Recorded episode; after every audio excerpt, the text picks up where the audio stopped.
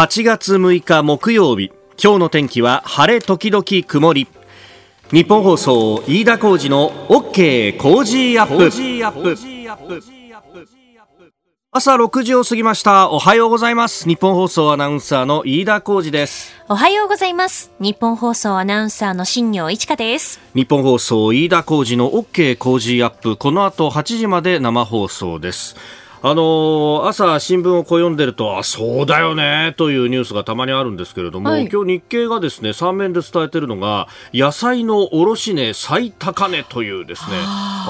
確かにねといや私もあのよくスーパーで買い物をするんですが、はい、まあそうすると葉物野菜とかを中心になんだかずいぶん高くなってるなというね。そうですよね、うん、いやほうれん草を探してたらさ、はい、あのー298円っていう値札がついて、ええ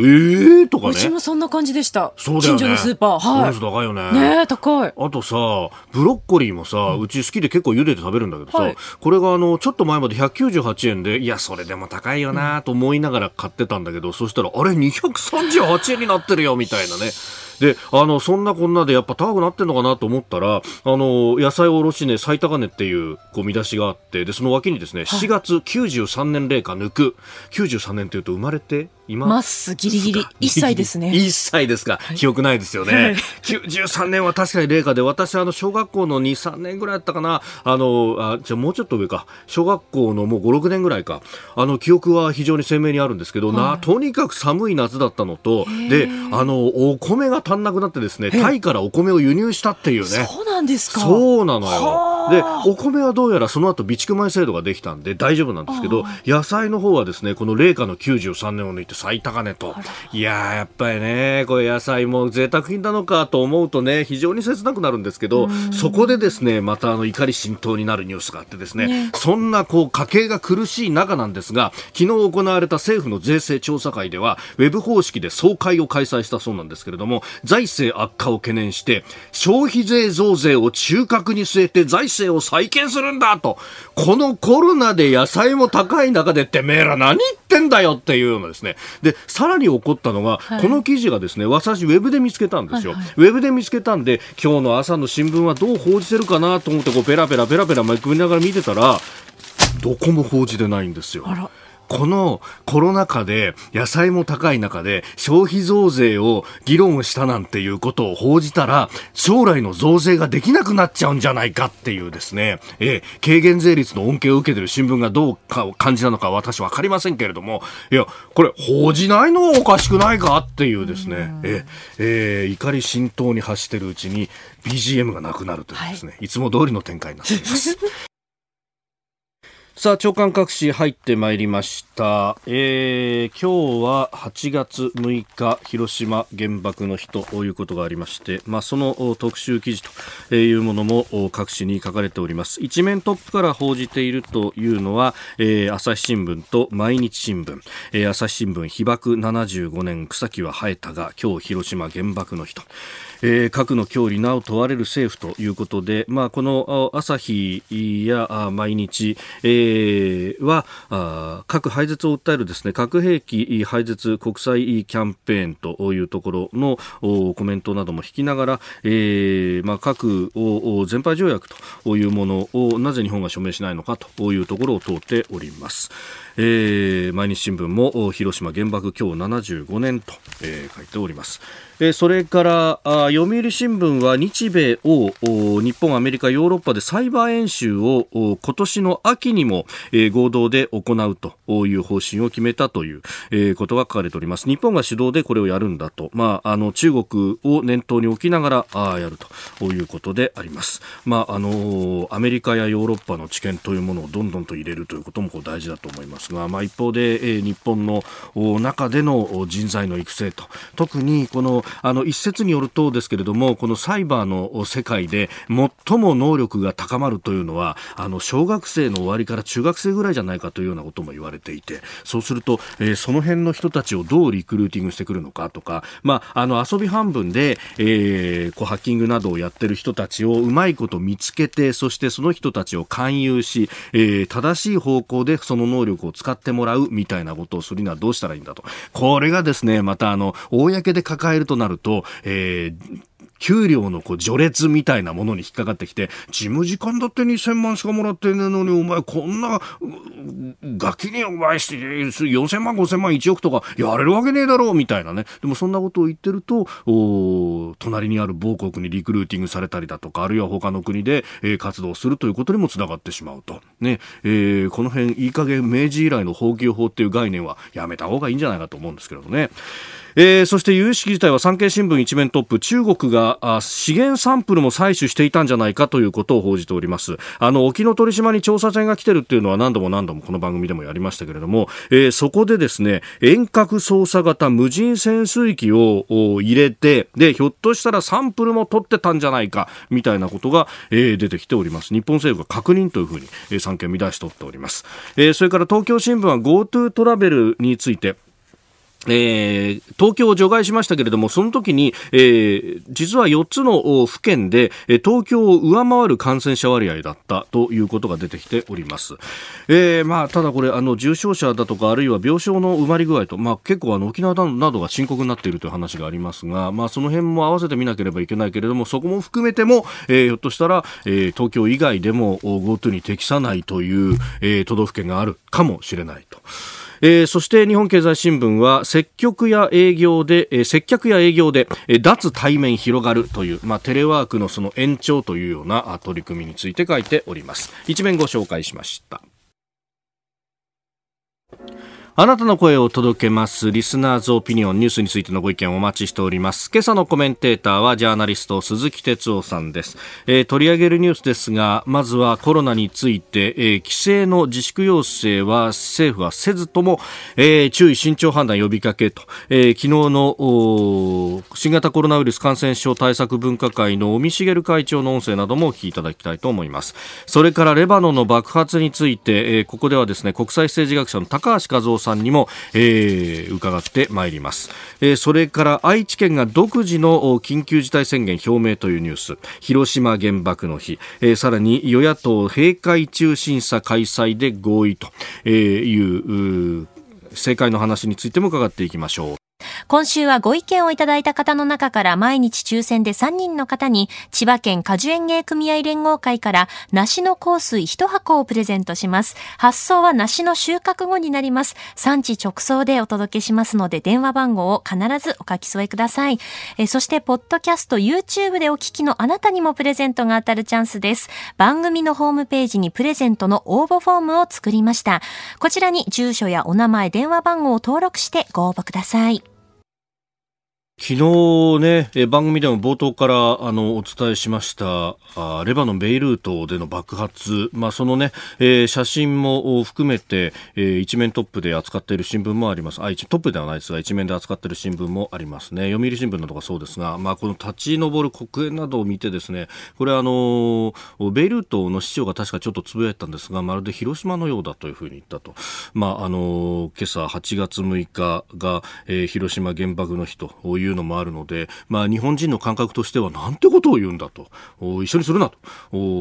被害のレベルが全く違うと。その残忍さが違うと。いうことは非常に憤ったんですが、まあ、一方でですねあの、まあ、海外の人たち、えー、特にあの一夜明けてこの被害の様子というのがかなり出てきたんで、えー、実際にはどういったあの威力があったんだというのを、まあ、冷静に分析する人たちもいらっしゃいまして。であのこの爆発物のですね威力力っていうものをどういうふうにこう判定するかというのの一つの基準で、えー、TNT 換算というものがあります。TNT 火薬、えー、にとトリニトロトルエンというね、まあ、あの、結構爆発力の強い火薬っていうことで TNT って名前聞いたことある方も多いと思うんですけれども、まあ、この火薬に換算してどのぐらいだったかっていうのをですね、えー、測るというのがあります。で、えー、今回ですね、そのベイルートの爆発、240TNT トンだったんじゃないかというのが、えー、あります。これがどのぐらいすごいのかっていうところなんですが、あのー、通常爆弾で最大のものがですね、あの、アメリカが、まあ、これ多分空軍が持ってるもんだと思うんですが、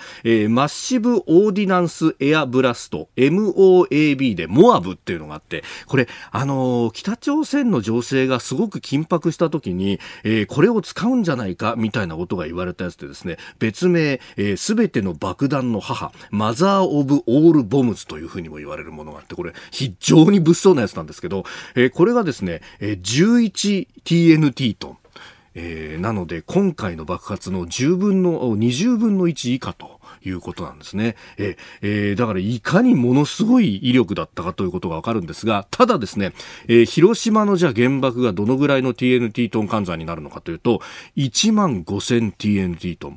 全くの別世界であります。それだけのものをアメリカは落としていったんだということは、えー、忘れてはならないことだと思います。今日、8月6日8時16分、えー、75回目の広島原爆の日を迎えます。広島県は、まあ、ツイッターなどでもですね、この8時15分に、えー、1分間の黙祷を捧げましょうということを呼びかけております。えー、それからもう一つ気になるニュースであの台湾にですねアメリカの厚生長官が行くというニュースが入ってきております。まあ、これあの今までの序列の中では最高位になると、まあ、1979年の、まあ、日台、えー、米台断交以来ということがありまして、えー、今までの最高はですね、2014年に環境保護局のマッカーシー長官が訪問して以来ということなんですが、えー、マッカーシー長官と今回の厚生長官のアザーさん、えー、同じ長官ですけれども、これ全く偉さが違うというのがあって、アメリカっていうのはやっぱりね、あのー、そういうところがきちっと明文化されているところがあって、大統領継承順というのがあるんですね。大統領に万が一のことがあった時に誰が継ぐんだというのが、で、それがあの、序列として、えー、きちっと出ていると。まあ、それによるとですね、まあ、あの、もちろん序列、継承順第1位は、えー、副大統領、えー、県、えー、上院議長の、今で言うと、マイク・ペンスさんということになると。まあ、これはあの、ケネディ大統領が暗殺された時にリントン・ジョンソン副大統領が就任するなどで、えー、実際に歴史の中でも、この継承順が生かされたというのがあるんですが、えー、これがですね、2位下院議長、3位、3位、えー、上院仮議長、うんぬんというふうにずっとこうあって、、で、えー、このですね、継承順の第12位に、えー、保健福祉長官、まあ、厚生長官が出ていると。一方で、環境保護局の長官というのは、この継承順からは外れているということになってますんで、まあ、それだけ偉い人が来ると。しかもこのコロナの折で、で、えー、一番最初から、えー、中国のこの蔓延というものに警鐘を鳴らしていた台湾に来ると。で、相当にも合うし、また、あの、台湾側の厚生長官とも会うというようなこともありますんで、まあこの辺はですね、えー、米中の対立というのが経済の面だとか、あるいは、えー、安全保障の面から内政にこう徐々にシフトしていっているということが見て取れるんだろうと思います。あなたの声を届けますリスナーズオピニオン。8月6日広島原爆の日と、いうところでですね、これ様々なツイッターをいただいて、おります。あのー、こちらはですね、桜とボンさん、えー、広島原爆10日の日、えー、記念の日とも呼ばれていますが、調べると、木は覚える、えー、年は覚えて忘れない意味ということもありますと、えー、今日一に様々な報道がされると思いますが、正しい認識で語り継いでいきたいと。いうふうにいただいております。え、それからツイッターの書き込みでですね、移動劇団であのお母様が、え、被爆をしていたんだという方の書き込みなどもありました、え、75年前というと本当に私なんかだと、えー祖父祖母の世代ということになりますが、えー、親の世代や祖父祖母の世代でと決して遠い過去ではないということ、えー、モロさんという方がツイッターで、えー、書いて、えー、くださいました、えー、8時15分に、えー、その時を迎えますさあ、7時台はコメンテーターの方々とニュースを掘り下げてまいります。今朝のコメンテーター、ジャーナリスト、鈴木哲夫さんです。おはようございます。はい、おはようございます。よろしくお願いします。えー、あのこの後のニュースの中で、まあ、コロナの話とかね、えー、いろいろ出てきますけれども、はい、あの一方でそのお今週から、うん、あの官房長官の会見が1日2回から1回になったりとか、結構なんかもうどうですか？永田町お盆モードみたいのになってきてます？なってますね。やっぱそういうもんですか。だから今年はそうじゃ、うんダメだと思うんですけどね、まあ、どうしてもそれからやっぱりほら秋に解散があるかもしれないという話もまあありますのでね、そうなるとやっぱりそれは議員さんにしてみると。うん、お盆の挨拶回りをと。あの選選挙のみたいなことになりますよね。ええー、だからどうしてもこう、でもそれでいいのかなっていうね。お盆明けですもんね。あの、閉会中審査なんかも、ね、そうですよね。だから今週、来週はなくて、その後からっていう感じの日程がもう出てきてますからね。今年はもう一年中やってないとね、国会をっていうのが、まあ僕はそう思いますけど、やっぱどうしても議員心理は、そういうふうになってね。ちょっとこの間はって感じで、ちょっとあの休憩モードではありますよね。やっぱりそういうふうに、ん、まあこのね、8月6日、9日、15日というのを見ると、あ、お盆だよなってなっちゃいますもんね。ねうん、確かに、あのこっち、我々も規制どうするみたいな話してるのに、そうみんな地元に帰る、ね、僕らのでも深刻さとは違いますからね。僕らは、国民は深刻ですよ。うん。え今日もよろしくお願いします。お願いします。ここでポッドキャスト YouTube でお聞きのあなたにお知らせです。ラジオの日本放送飯田浩司の OK 工事アップではお聞きのあなたからのニュースや番組についてのご意見そして新型コロナウイルスについてお仕事への影響生活の変化政府の対応へのご意見などぜひメールツイッターでお寄せください。番組で紹介いたします。海外でお聞きのあなたそして関東以外の地域でお聞きのあなたメッセージ情報もお寄せください。よろしくお願いします。では最初のニュースこちらです。政府規制自粛要請せずも注意慎重判断呼びかけ。規制する場合には高齢者などへの感染につながらないよう国民の皆様に注意を促していただければと思います。全国的に感染があの徐々に広がってますよね。分科会としては規制はなるべくできれば控えていただきたいというのはこのメッセージであります。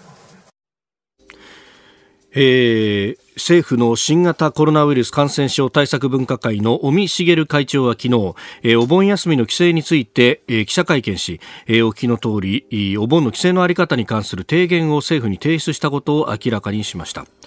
でこの提言の内容というのを会見の中でもうあの発表したということでありました、うん、これあの、まあ、手順としてはね、はい、本来ならやっぱりその議論をして、えー、えー、それからみたいなことだけれども、うん、まあ、つまり早々にねその分科会、はい、よりも会議よりも前にこうやって専門家が発信するっていうのは、まあ、異例ですよね。私ね、うんうん。うんこれちょっと取材してるんですがあのやっぱ布石がちょっとあって、はい、これあの実は先先週もちょっとあの、まあ、週刊誌に僕も書いたんですけどね、はい、あのこれ7月22日に、あのー、尾身さんがやっぱり同じように会見を、これ、分科会の後だったかな、したんですよね。はい、で、その時に、まあ、尾身さん専門家だから、うん、専門家の立場として、ほら、僕らが聞きたいのは、専門家としてどうなのかと。はい。で、いや、こうだ、だ、厳しいこともきっと専門家だから言うでしょう。うん、でも、それをか、まあ、勘案した上で、最後は、まあ、政治決断じゃないけども、はい、でも、こういうふうにやっていこうとか、政治が責任を持って決めると。これがまあ正しい関係ですよね、えー、専門家とのね。だけどもその時の尾身さんの会見はなんか、専門家としていろいろ言ってるのに、あの要するにこの第2波ではなくてその経済的なね社会経済と感染防止の両立という大命題があるとこう、えそれなんか政治家の発言じゃないかってことを言ったちらっと言ったんですよ。その時僕すごい違和感持って、はい、これなんかね専門家としてやっぱりピシッと言うべき言いたいことがあってもねどうしてもこの組織上ね、えー、そういう政治判断みたいなものにも気を使って言ってるんじゃないかな。つまりそういうふうにな空気になっちゃってんじゃないかなってすごい僕は違和感持ったし、まあ、ちょっと警戒したんですね。うん、で、だから、あの、まあ、実際、尾身さんがその後国会で、はい、いや、私は専門家としては、いろいろ、まあ、GoTo も含めてですよ、はい、まずいと思ったんだけど、そういうふうに言ったんだけどって、はい、あ、ほら、やっぱそうだったんだっていう感じ。だからね、僕は、そういう反省のもとでね、やっぱり、あの、やっぱり専門家とその政府のちゃんとした関係を考えたときには、はい、まあ今回のように、ええ、その事前に専門家として、えー、要するにこういうふうにピシッとこう意見を言うと、はい、えー、いう僕はきっと中でのいろんなこうそういう、まあ、反省というとかかっこいいんだけどもいろんな議論があってやっぱりしっかりその関係を位置づけようというようなこともあってね。それでまあ先に僕は言ったんだと思う。僕はこういうのは続けてほしい、えー、つまり、えー専門家は専門家のちゃんとしたやっぱり厳しい見方をねあの、まあ、厳しいというか冷静なね見方を示してほしいなという。でこのさ先んじて会見したの僕はいいことだと思いますけどね。もともとこの専門家会議に、まあ、衣替えしたっていうのも、うん、その、まあ、政治判断みたいなものも含めて政策がここで決まってるっていうふうに見られるのはまずいと。うん、まあ、政策は政治が決めるもんで、うん、専門家はあくまでもオブザーバーなんだというところを、まあ、明確にするためっていうのが大義名分としてありましたよね。あありましたよね。だけど実際はなかなかそうはいかないでしょう。まあ、官僚がペーパー用意してとかそういうのも考えると、それはもうだって飯田さんもよく知ってるると思うけどさ それはやっぱりその辺の意思決定とかになってくると、どうしてもその中の、ね、力学が働くでしょ、だから僕はもうもも僕はむしろ分科会っていうのもなんか組み込まれてる感じあるのでね、はい、もっと独立してもいいかなっていう。まあ、東京都のほら先生たちなんて相当激しいこと言ってるじゃないですか。ああ、うん、いや、医療は逼迫してるんだよっていうふうにね、おっしゃる先生がそれで小池知事が政治判断をする。で、政治判断、正しければ都民は支持するし、小池さんの政治判断が間違っていれば批判するわけでしょ。うこれが僕は正しい関係だと思いますけどね。うんえー、まずは、まあ、このお,、まあ、お盆はもう始まってるぐらいの勢いですからね。いや、もう実質ね。うん、実質ね。うん、だから規制について、まあ、それもあったんで、今回、えー、早めに会見をしたというのもあるようでありますが、うん、えー、政府の規制についての、えー、周囲慎重判断呼びかけという尾身茂会長の会見をご紹介いたしました。おはようニュースネットワーク。取り上げるニュースはこちらです。レバノンの首都で爆発死傷者は5000人超に。昨日のこの時間も速報でお伝えしましたが中東レバノンの首都ベイルートの地元メディアは現地4日夕方に起きた大規模な連続爆発事件について死者が135人以上負傷者5000人以上になったと伝えております。えー、今日の朝刊では、まあ、詳しく報じているところもかなりありますが首都ベイルートでは広範囲にわたる被害が判明してきたということであります、えー、それではここでですね国際政治学者の高橋和夫さんに今回の爆発について伺っていきます、えー、電話がつながっています。高橋先生おはようございます。飯田さんおはようございます。よろしくお願いします。こちらこそ。先生、今回のこの爆発、まずどうご覧になりました？テロかみたいなこともすわっと思ったんですが、私なんかは。え私も一瞬テロだろうと思い込んだところがあったんですけど、ただ、規模があまりにも大きすぎて、はい、えー、こんなに人を殺してこう得になる人が誰もいないなと思って、事故かなと思い始めた。ですね。なるほど。あまりに規模が大きすぎるわけですか、これは。そうですね、これまでまあ車を吹き飛ばすとか、はい、アメリカ軍の宿舎を吹き飛ばすとかあったんですけど、なんかもう本当に街一つ吹き飛ばすような、まあ、現現地からの報道によると、ほとんどあの、まあ、今日たまたまその日なんですけど、広島の悲劇の小型版だというようなね、報道も流れてますからね。まあ、爆心地というか、その現場はもう本当にね、何もなくなってしまったかのような映像が出てきますもんね。そうなんですね。ですから、あの最初に、まあ、おそらく花火工場の事故だと伝えられましたから、はい、花火が燃え始めて、そのそばに置いて入った、まあ、爆発物が発火したということだと思うんですね。で映像も確かに小さな火が燃えて、そして大きな火になりますからね。確かになんかあのちっちゃな光がパンパンパンとこう出ていって、まあ、はい、おおっしゃる通り今教えていただくとああれ花火っぽいなというふうに思いますね。しかしどうしてその横にこんなにたくさんの爆発物があったんですかね。そうなんですね。ですからもう6年前からここに置いたままにしてて、担当の人は危ないからなんとかしようと、当局に何度も訴え訴えてたのに、何もしてくれなかったということで、はい、まあ、国民の怒りはある意味こう、あの政治指導層の無能というか、無策というか、無責任さに向けられてますね、今ね。これ、この、まあ、レバノンというところの正常なんですけれども、なんか、あの、今日の国際面、新聞なんか見ると、不安定さに拍車がかかるみたいなことが書いてありますが、はい、実際どうなんですか？えおしあのまあ、それは各種指摘の通りで、えー、そもそも、まあ、経済が悪い、はい、で、えー、コロナがやってきて、ますます悪くなる、えーと、その中で、まあ、この、まあ、事件ですよね。でまあ、経済が悪いということで、政治指導層に対する国民の抗議運動がすごく高まってたんですけど、ここでまたかという感じで、やっぱり政治家がみんな無能なんだという、レバノンの人ももうやりきれない気持ちだと思いますね。あの我々素人はその中東へっていうとざっくりしたイメージかないんですがなんか宗派対立があるような各国でそういうことがあるようなイメージあるんですがこのレバノンという国はどうなんですか？えでまさにあのキリスト教徒、イスラム教徒いろんな派が、まあ、18ぐらいの派に分かれてて、それぞれのコミュニティが力を持ってる、ですから、まあ、あの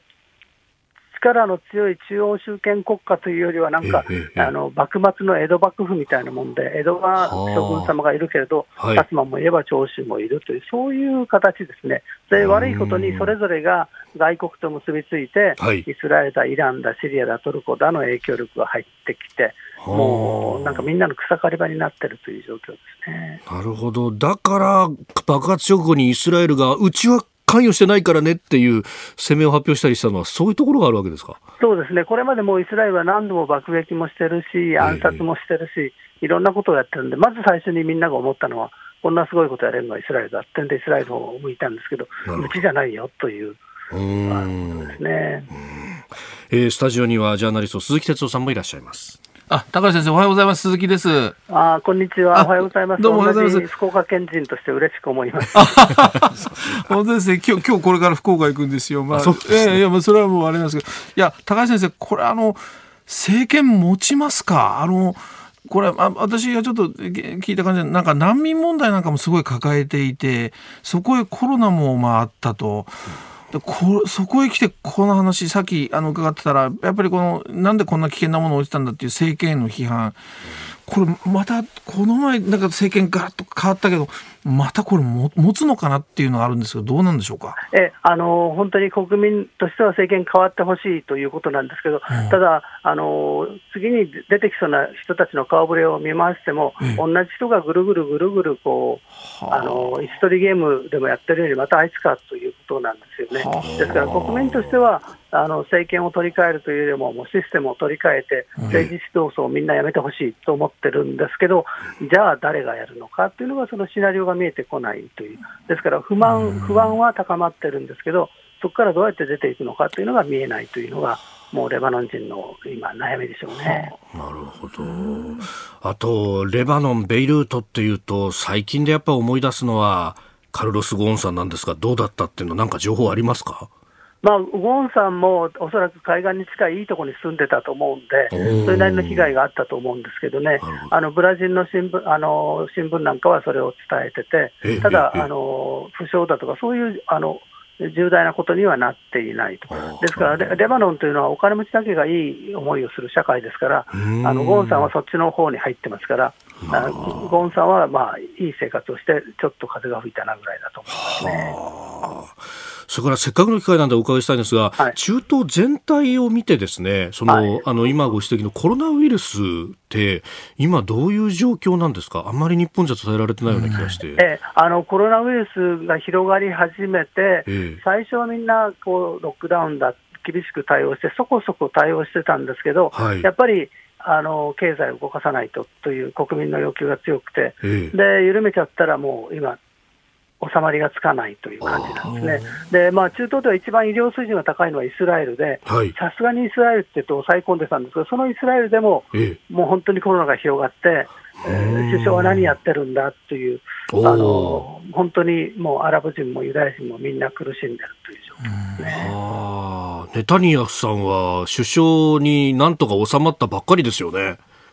そうなんです。ね、あのあのこの間、選挙やって、なんとかしがみついてて、で汚職疑惑があって、はい、まあ、このコロナ疑惑で、コロナが忙しいから裁判なんかやってる暇ないぞってんで、なんとかコロナに救われた唯一の政治家だったんですね、なるほど。いよいよコロナで危なくなってきましたね。イランはどうですか？イランはですね、あの実は中国との関係が近いこともあって、早い段階から入ってきてたんですね。ででちょうど総選挙が近かったんで、はい、えー、コロナが広がったということになると、投票率が下がりますから、政府はそれを黙ってたんですね、うん、それもあって、どっと広がって、やはり国民の間で政府は何をしてんだという。各国でじゃあ足元不安抱えてっていうことになってきてるわけですね。そうなんですね。コロナなんかなくても不安定なのに、ますますこれで不安定になっってきてると、ただあの、世界中が自分で忙しいんで、はい、あの中東の報道が少なくなってるというだけで、決して平和になったり、幸せになったり状況ではないですね。これ、足元が厳しくなってくると、じゃあ、外に打って出るかみたいに考える人もいるかもしれないですけど、その辺っていうのはどうですか？うん、実はイスラエルがそうそうするんじゃないかとみんな心配してて、それもあって今回、なんかあった時みんなイスラエルの方を見たんですけど、俺じゃないぞと、昼間からやらないよ、俺たちはという。昼間からやらないよと。うん、なるほど、わかりました。いや、高橋さん、朝からどうもありがとうございました。はい、失礼します。どうも失礼いたします。えー、国際政治学者高橋和夫さんに伺いました、まあ、コロナで政局にもなるとかっていうのはねどこの国も、もこれは大小ありますよ。大小あるし、うん、むしろコロナがそのプラスになってるところもあるのかもしれないけどこれだって日本だってもちろん例外じゃないけど、まあまあ一言で言うとコロナ政局っていうのかな。だからそので基礎的なところが揺らいでるところには、さらにこのコロナ政局っていうのは、もうそれになんていうのか火をつける大きくなっちゃうようなね。えー日本だってそうですよ、コロナ政局に今、足一歩踏み入れつつありますからね。さあそんな中で、えー、愛知県は独自の緊急事態宣言を表明というニュース、うん、昨日入ってきました、うん、まあ、各都道府県で、ね、感染者増えてるというところいや、もうこれだからあの各都道府県があのいわゆる緊急独自の緊急事態宣言ということでね、はい、でやれることからやるんだと、限定的に例えばその営業の自粛だとかね、うん、沖縄も出ましたね。そうそう。これはもうあの愛知だけじゃないですよね。東京もちろんそうか、大阪それからね、あの沖縄なんかもそうだけども。でやっぱりねポイントは財源ですよね。つまり、自粛経済を止めるんだから、はい、そしたらやっぱりそこに対して何かしらお金を回していく保証が必要だと、うん、この辺はやっぱりもう自治体は限度ありますからお金は。はいやっぱ国だってことになりますよね。で、この予備費をね、あの、どう使うかっていうので、今少し動き始めてるので。ようやく1兆円をどう使うか、ね、そうですよね。これは、あの、いろんな持続化給付金だとか、雇用調整だとか、そういうことで回すとか言ってますけど、こういう、あの、緊急事態宣言にも回せるようなね、はい、お金も考えてほしいですよね。うんえー、この時間、ジャーナリスト鈴木哲夫さんとお送りしてまいりました。日本放送でお聞きの方、この後も鈴木さんにお付き合いいただきます。おはようニュースネットワークでした。続いて教えてニュースキーワードです。広島原爆の日。今日8月16日は先の大戦による被爆から70、えー、8月6日、えー、今日8月6日は、えー、先の大戦による被爆から75年となる広島原爆の日であります、えー、この後朝8時から広島市では記念式典が行われ、えー、10日の原爆投下のあった8時15分に平和の鐘が鳴らされ黙祷を行います。えー、政府からは安倍総理らが出席の予定となっております、うん、まあ、今回は新型コロナウイルス感染防止ということで参列者の数は大幅に減らすと、うん、えー、平和公園の立ち入りも規制するというような対策を取るということです。そうですね。あの、うん、まあ、古い話ですけどねもう40年近く前にこの報道の世界に入入りましたよね、僕が入ったんですが、その時にやっぱりその先輩に言われたのはね、はい、そのまあ人の命だとその報道っていうのはね、えー、それを扱うのは仕事なんだと。それで最大の悲劇はその人の命が失われたあの戦争だと。だからあのお前たちは永遠にその後の戦争をねあの風化しないように総括常にして、まあ、例えば番組作ったりね、はい、きちんとやっていけっていうのが最初のねあの現場での訓示だったんですよね。それをまあどれだけやれてきてるのかっていうのは、うん、反省しなきゃいけないところもたくさんあるんだけれどもただ僕はやっぱり今年非常に僕はその新型コロナとこういうその、まあ例えば今日そのまさに原爆の日のことなんかもそうだけど風化っていうのものすごく僕は懸念するんですね。でそれは、あの 3, 3月の,、はい、あの3.11東日本大震災。東日本大震災。これも実はやっぱコロナの影響でその大掛かりなそのなんていうのかなその式典式典とか全部見送られたりしましたよね。はい、で別にそのお派派手にやるのがどうのこうのじゃないんだけど、うん、やっぱりこういうものがねあの縮小されていくことによってどうしても風化に拍車かけるんですよね。やっぱりそのあの東日本の時も現地で僕ね取材したんだけど、はい、そのやっぱり1年に1回ねここに集まってそしてみんなでもう一回あの顔を見合わせて、はい、そうだったね。これやっぱり、忘れちゃいけないねって、そそれ非常にやっぱ大事なことなんですよね。だからそれがこう飛んでいくっていうことは、はい、もうそのその風化というものに拍車をかけるかもしれない。だからこの原爆の日もそうだけど今日はその参加する人たちも少ないんだけれど、そうあっちゃいけないのでね、はい、えー、その辺の意識を僕は持たなきゃいけないと思うしそれともう一つあの、つい最近あったあの例の、まあ、俗に黒い雨裁判って言いますかね。はい。ええええ、あの要するにあの原爆投下でこうその後雨が降った、はい、でそれによってまあ被爆したという人たちが、あの遠い、はい、区に住んでる人とかねそういうところには、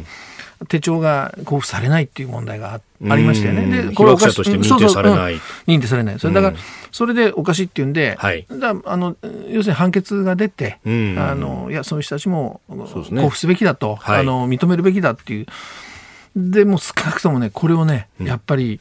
えー、政府にはね、まあ、変にもう裁判控訴とかなんかしないでね、はい。えー、これをちょっと僕は受け入れてほしいなと思うんだけど、まあ、これがちょっとね今日含めて山になるのかなっていう気が政府がどういうその裁判に対してね態度を示すのかっていうね。そんなこともちょっと注目してますけどね。まあこれね、地元広島というと、うん、あの、岸田政調会長がね、うん、地元の選出でもあって、で、ねうん、やっぱこれもね、かなり、えー、いろいろ取り組みはしているようで、発言もされてますね。してますしね。最近よく出てます、ね、そうなんです。メディアでも発言してるし、つまりこれは支援ちゃんとすべきじゃないかと。それで、総理とね、はい、会ってどうもこれを話したという話ちょっと僕は入ってきてるんでもしかするとこの辺であの、まあ、今日原爆の日ですけどもね。何かしらそういうあの政府のメッセージが出る可能性もまあ、ゼロではないっていうか、まあ、ぜひ出してほしいっていうかね。うん、まあ、原告の方々の顔ぶれ見ると、やっぱりもうかなりご高齢になってらっしゃいますよね。そうですよ。だから今、ここで細かな因果関係ってそういうことなんだろうか。僕はそうじゃない気がしますね。うん。うんまあ、確かになんか、雨がいっぱい降ったところとそうじゃなかったところとか、うん、爆心地からの距離だとかっていう。うん、ただ、その距離でもって、あ、ここまでで、えー、飛ぶのやめよっていうような放射性物質があるはずがないですよね。いや、飯田さん、線引けると思う？うん。だからやっぱりその僕はそのあの戦争は何だったんだって考えた時にね、はい、そこは当然もう、まあ、保障の範囲っていうかね認めて当たり前なんじゃないのかなっていうふうに僕は思いますけどね。えー、この後8時15分、えー、平和の鐘が鳴らされ黙祷を行います。広島原爆の日今日のキーワードでしたえー、メールやツイッターご紹介しましょう。広島原爆の日、えー、貞夫さん66歳、千葉柏からあいただきました。えー、日本は唯一の被爆国として世界に発信していく責任があると思います。恨むのではなく未来のため反省と継承を鳴らし続けるためにも風化させてはいけませんと、おいただきました。あの国連のね、はい、あの核兵器廃絶の批准問題もありますよね、これなんかももっと日本国内でね、あの政治の舞台で僕、議論があっていいと思うんですよね、政府方針はもちろんあのいろいろ説明あったけど、はい、でもこういうのもねさっきの話じゃないけどやっぱコロナでねどうしてもその袖にやられてるっていうかね、はい、だからあの忘れちゃいけませんよね。もう一回あのコロナコロナで僕ら向き合わなきゃいけないんだけれどその陰で実は風化させちゃいけないこともたくさんあるんでその意識って持ってないと。いけないなっていう気を本当にしますね。うん、まあ同時並行でというかね。そうですね。うん、えー、それからですね、あのー6時台で、えー、武蔵村のひまわりガーデンというところをご紹介したんですが、えー、西多摩郡からいただきました、さとしさん56歳の方、えー、武蔵村山のひまわりガーデンご紹介ありがとうございます。私はそのそばで自営業してます。新型コロナの影響か、客足かなり減ってますよ。都内の方ぜひご来場お待ちしています。と、いただきました。あのー、なんか、こう、7月は雨が多かったんで、うん、ひまわりも今もまだ持ってるって、今が見頃だぐらい、ね、いやなんかあの素晴らしいよねあのひまわり。僕らはどうしてもソフィア・ローレンのさ、ああ、なるほど。いあの、悲しいひまわり畑をイメージしちゃうけど、でも、心、本当なんか明るくなりますよね、あのひまわり畑ってね。あの黄色色っていうのはね。いや、すごいですよ。うん、いや、見に行かれたらいいと思うな、みんな。ねえ。はい続いてここだけニューススクープアップです。この時間最後のニュースをスクープアップ。与野党国会の閉会中審査開催で合意。自民党の森山国会対策委員長と立憲民主党の安住国会対策委員長は昨日会談し引き続き閉会中審査を開いていくことで合意しました。明日にも政府は1兆円を超える予備費の支出を閣議決定する方針です。えー、野党は8月中の臨時国会の開催というのを求めておりましたけれども与党はそれは認めないと、えー、閉会中審査でやるんだということだそうです。うん。まあ、これはもうずっと言ってますけど、やっぱり、せめてコロナの、新型コロナのね、こういう状況の中では、常に国会は開いておくと、それで、あの、まあ、承認事項もあるだろうし、あの、別に国会開いてなくてもやれることもあるんだけど、やっぱりその国会開いてないとやれない、例えば法改正とかね、はい、あのそういったものについてやっぱり何かあったらそのすぐ、うん、すぐ動けると、はい、いう状況を作っておくこれはもう非常に僕は当たり前のことだと思うんですよね。だからまあ今からでも遅くない開けばいいんだけれどもやっぱり、はいえー、与党としては、え開きたくない、まあ、つまり安倍さんを守るためには、まあ、いろいろね、えー、開いてるといろいろ責められたりいろんなことありますし、はい、というのは、まあ、非常に国会対策的なね、えー、えー、駆け引き与野党でやってる気がしますね。だから、まあ、あの一日も早く開いてほしいっていうのこれがもう当然だと思うんですよ。それでねあのこのやっぱり法律に関して特措法を、はい。ええ、まあ、変えるべきじゃないかっていう議論があって、まあ、そうですね、うん、あの私も、まあ、そうかなという気がするんですね。それはやっぱり、この何ヶ月かやっぱりこの特措法を改正したものでやってきたいろんな問題点出てきましたよね、はい、だからこの辺で、まあ、特にやっぱりその地方自治体の権限、はいえー、それからまあどこまで書き込めるか分かんないけどいわゆる保障に関する問題ですよね。でこれ実はその今の改正された特措法の中でもあの医療機関へのねちゃんとしたあのお金をきっちり出しましょうっていうことは、まあ、書かれてるわけだからそのお金の部分ももしかしたら書けるかもしれない。つまり何ヶ月かやったその教訓をね、えー、法律改正すべきならすべきででその議論を僕はすぐやってほしいしあの世田谷区長がねこの前、はい、あの PCR 検査を全部やるっていう時に、えー、こういいこと言ってたのは、うん、法律とかねあの、まあ、行政の、まあ、制度仕組みをコロナに合わせていかなきゃいけないんじゃないかっていう言い方してたんですよね。はいもともとこの特措法は新型インフルエンザ等特別措置法で、うん、あの2009年にインフルエンザが流行った時にその後作ったものだから、うん、まあコロナに合ってないところっていうのは当然あるわけですよね。ありますよね。だからまあ、ある種コロナっていうのも、まあ、そうなってほしいという希望も含めて言えば、やっぱり次元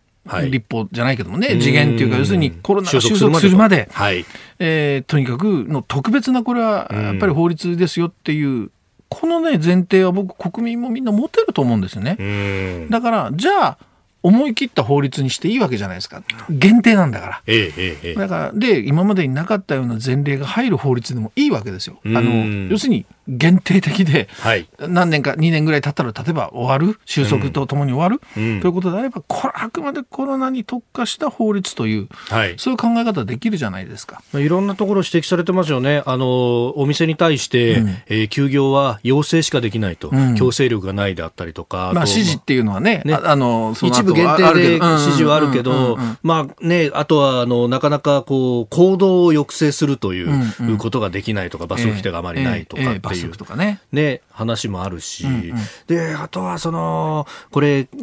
結構医療関係とか、厚生労働省なんかを取材すると、あの指定感染症に今なってるから、全員こう入院させるか、うん、何かあの施設に入れなきゃなんないと、ホテルとかですね、うん、これをやってると PCR 検査したら無症状だけど陽性って人がゴロゴロ出て、医療がこのままとパンクしちゃうんだと、ここの指定感染症外したらどうだって。いやその議論あるんですよ。だからね、うん、あの、これまた賛否両論あると思います。必ずね、出てくるけれども、はい、でも一方ではそういう考え方も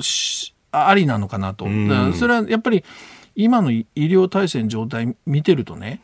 これ今どんどん増えてるでしょ、はい、でまだ東京都は2400あって今1400だったかな。んかまああと1000ぐらいあるからなんて言ってるけど、はい、まあ、変な話23日 ,23 日でいっぱいになる可能性あるわけですよ。こんなものね。そうそうすると、じゃあそういう医療体制がもう逼迫というかもう破綻しちゃうと、うん、じゃあどうするのかと、うん、いやじゃあホテルかと。ホテルだって限界はありますよ、えー、じゃあ自宅療養かと、はい、で自宅療養っていうのは一体何なんだと、うん、一人暮らしの自宅療養者なんてじゃ外出ないでどうやって飯食うんだとかね。まあそうですよね。いろんな問題がで、これも全部今自治体任せなんですよ、だから例えば一人暮らしの自宅療養者で、はい。あのまあ、そんなにお金がないような人には、うん、例えばあの基礎自治体がね、はい、あの食料を食うん、そうでもこれも自治体によって違うんですよね。確かにそうですね、うん、だから財政力のあるところとそうじゃない差が出たりする。だからちょっと待てと、根本的にこれ、まあ、その指定してるからね、はい、実はこういうことにつながっていくのかもしれない。だからじゃあそこの議論どうする？いやこれもね、はい、僕は議論としてある話だと思う。でそう、これが、その、1月に指定したから政府が悪いんだっていうような後ろ向きじゃなくて、これからどうしていきましょうかっていうのを議論すればいいね。だって変わってるんだから。その、世田谷区長いいこと言ってた。コロナに合わせて法律も制度も変えていかなきゃ。で、コロナのがどういうこうウイルスのかっていうのも、だんだん分かってきたところなんですね。あの時はこうやって厳しい指定感染症みたいなことやらなきゃいけなかったかもしれないけど。そうそうそうそう。だからもう、いや、変な話、1週間経ったら、実は変わっていくかもしれない。まあ、知見ってものはそうやって溜まってきますもんね。感染ってそういうことなんですよ。だからこそ、国会を常に開いていて、こういうことをその臨機応変にやっぱり対応していくっていう体制。これを今政治がやらなくてどうするんだって話でしょ。うだから与野党ともにね、うん、そういう議論も含めて、ね、やっぱ国会開かなきゃだめですよ。うん、なんか与党もこれ国会開くともういろいろ突っ込まれるからっていう、なんか平時の感覚でいるし、まあ、野党もまたあの国会対策とかいうと、平時のこう駆け引きみたいなところで言うけど、有事ですよ。そうですよね。平時で有事って戦争と同じですよ。うん、だからもう自然災害も全部そう。つまり有事だから、だから、特別なやっぱり今は意識を持たなきゃいけない。なんかそのね、危機感がやっぱり議員会館僕なんかも入っていって思わるけど、えー、もう一つなんか足りないですよね。どうしてかな。ね官僚の方は、いや、これ、指定感染症でやっちゃって、自由奪っちゃった部分があるから、うん、下手すると行政訴訟もあって怖いんですよっていう話も聞いて、いや、その辺こそ政治がなんかこう手当てできる部分ってないのかなと思うんですけどね。うんうん、あのね、行動ちょっと自粛されてるからあれだけど僕はあえて提案したけどもうねやっぱりもうもうマスクして何して全部フル装備してね、はい、国会議員はもっと現場回んないと。あ、うん、そしたら何が今一番起きて何がチューブになって何が必要か分かりますよ。僕ら回ってるから分かる。でしょ？なんで国会議員もっと回んなきゃ。もうあの活動自粛なんてもういやそれ大事だけど、はい、そしたらねいやこれやっぱ休んでる場合じゃねえぞっていうふうに意識変わってくるのが、まあ、視察が足りないよね。視察。そう思いませんか？確かに動きってものがね、うん、まあ報じられもしない今まではね、ね、今まではまあそうあんま出歩いちゃいけないっていうのはあったけど、うん、どうやれば感染防止しながら視察ができるのかっていうのもそれこそが新しい生活様式なのかもしれないですよね。その通りですよ。だからいやもう視察しなきゃダメです。街歩いたら分かりますよ。なんでこんなに広がってるか。そう思思いません？道路ぶわーっとみんな出て飲み食いしてるのを見たら、えーこれは広がるわと思うでしょ。じゃあ何をすべきか、うん、とにかく国会開いてくださいと。これは結論ですよ、うん、はい。えー、今日のスクープアップ閉会中審査で合意というニュースから、まあ、国会このコロナに対してどうあるべきかというところをお話しいただきました。ポッドキャスト YouTube でお聞きいただきありがとうございましたこの飯田浩司の OK 工事アップは東京有楽町の日本放送で月曜から金曜朝6時から8時まで生放送でお送りしています。生放送を聞き逃したあなたぜひラジコのタイムフリーサービスで新型コロナウイルスに関しての最新情報ニュースやスポーツエンタメなどをぜひチェックしてください。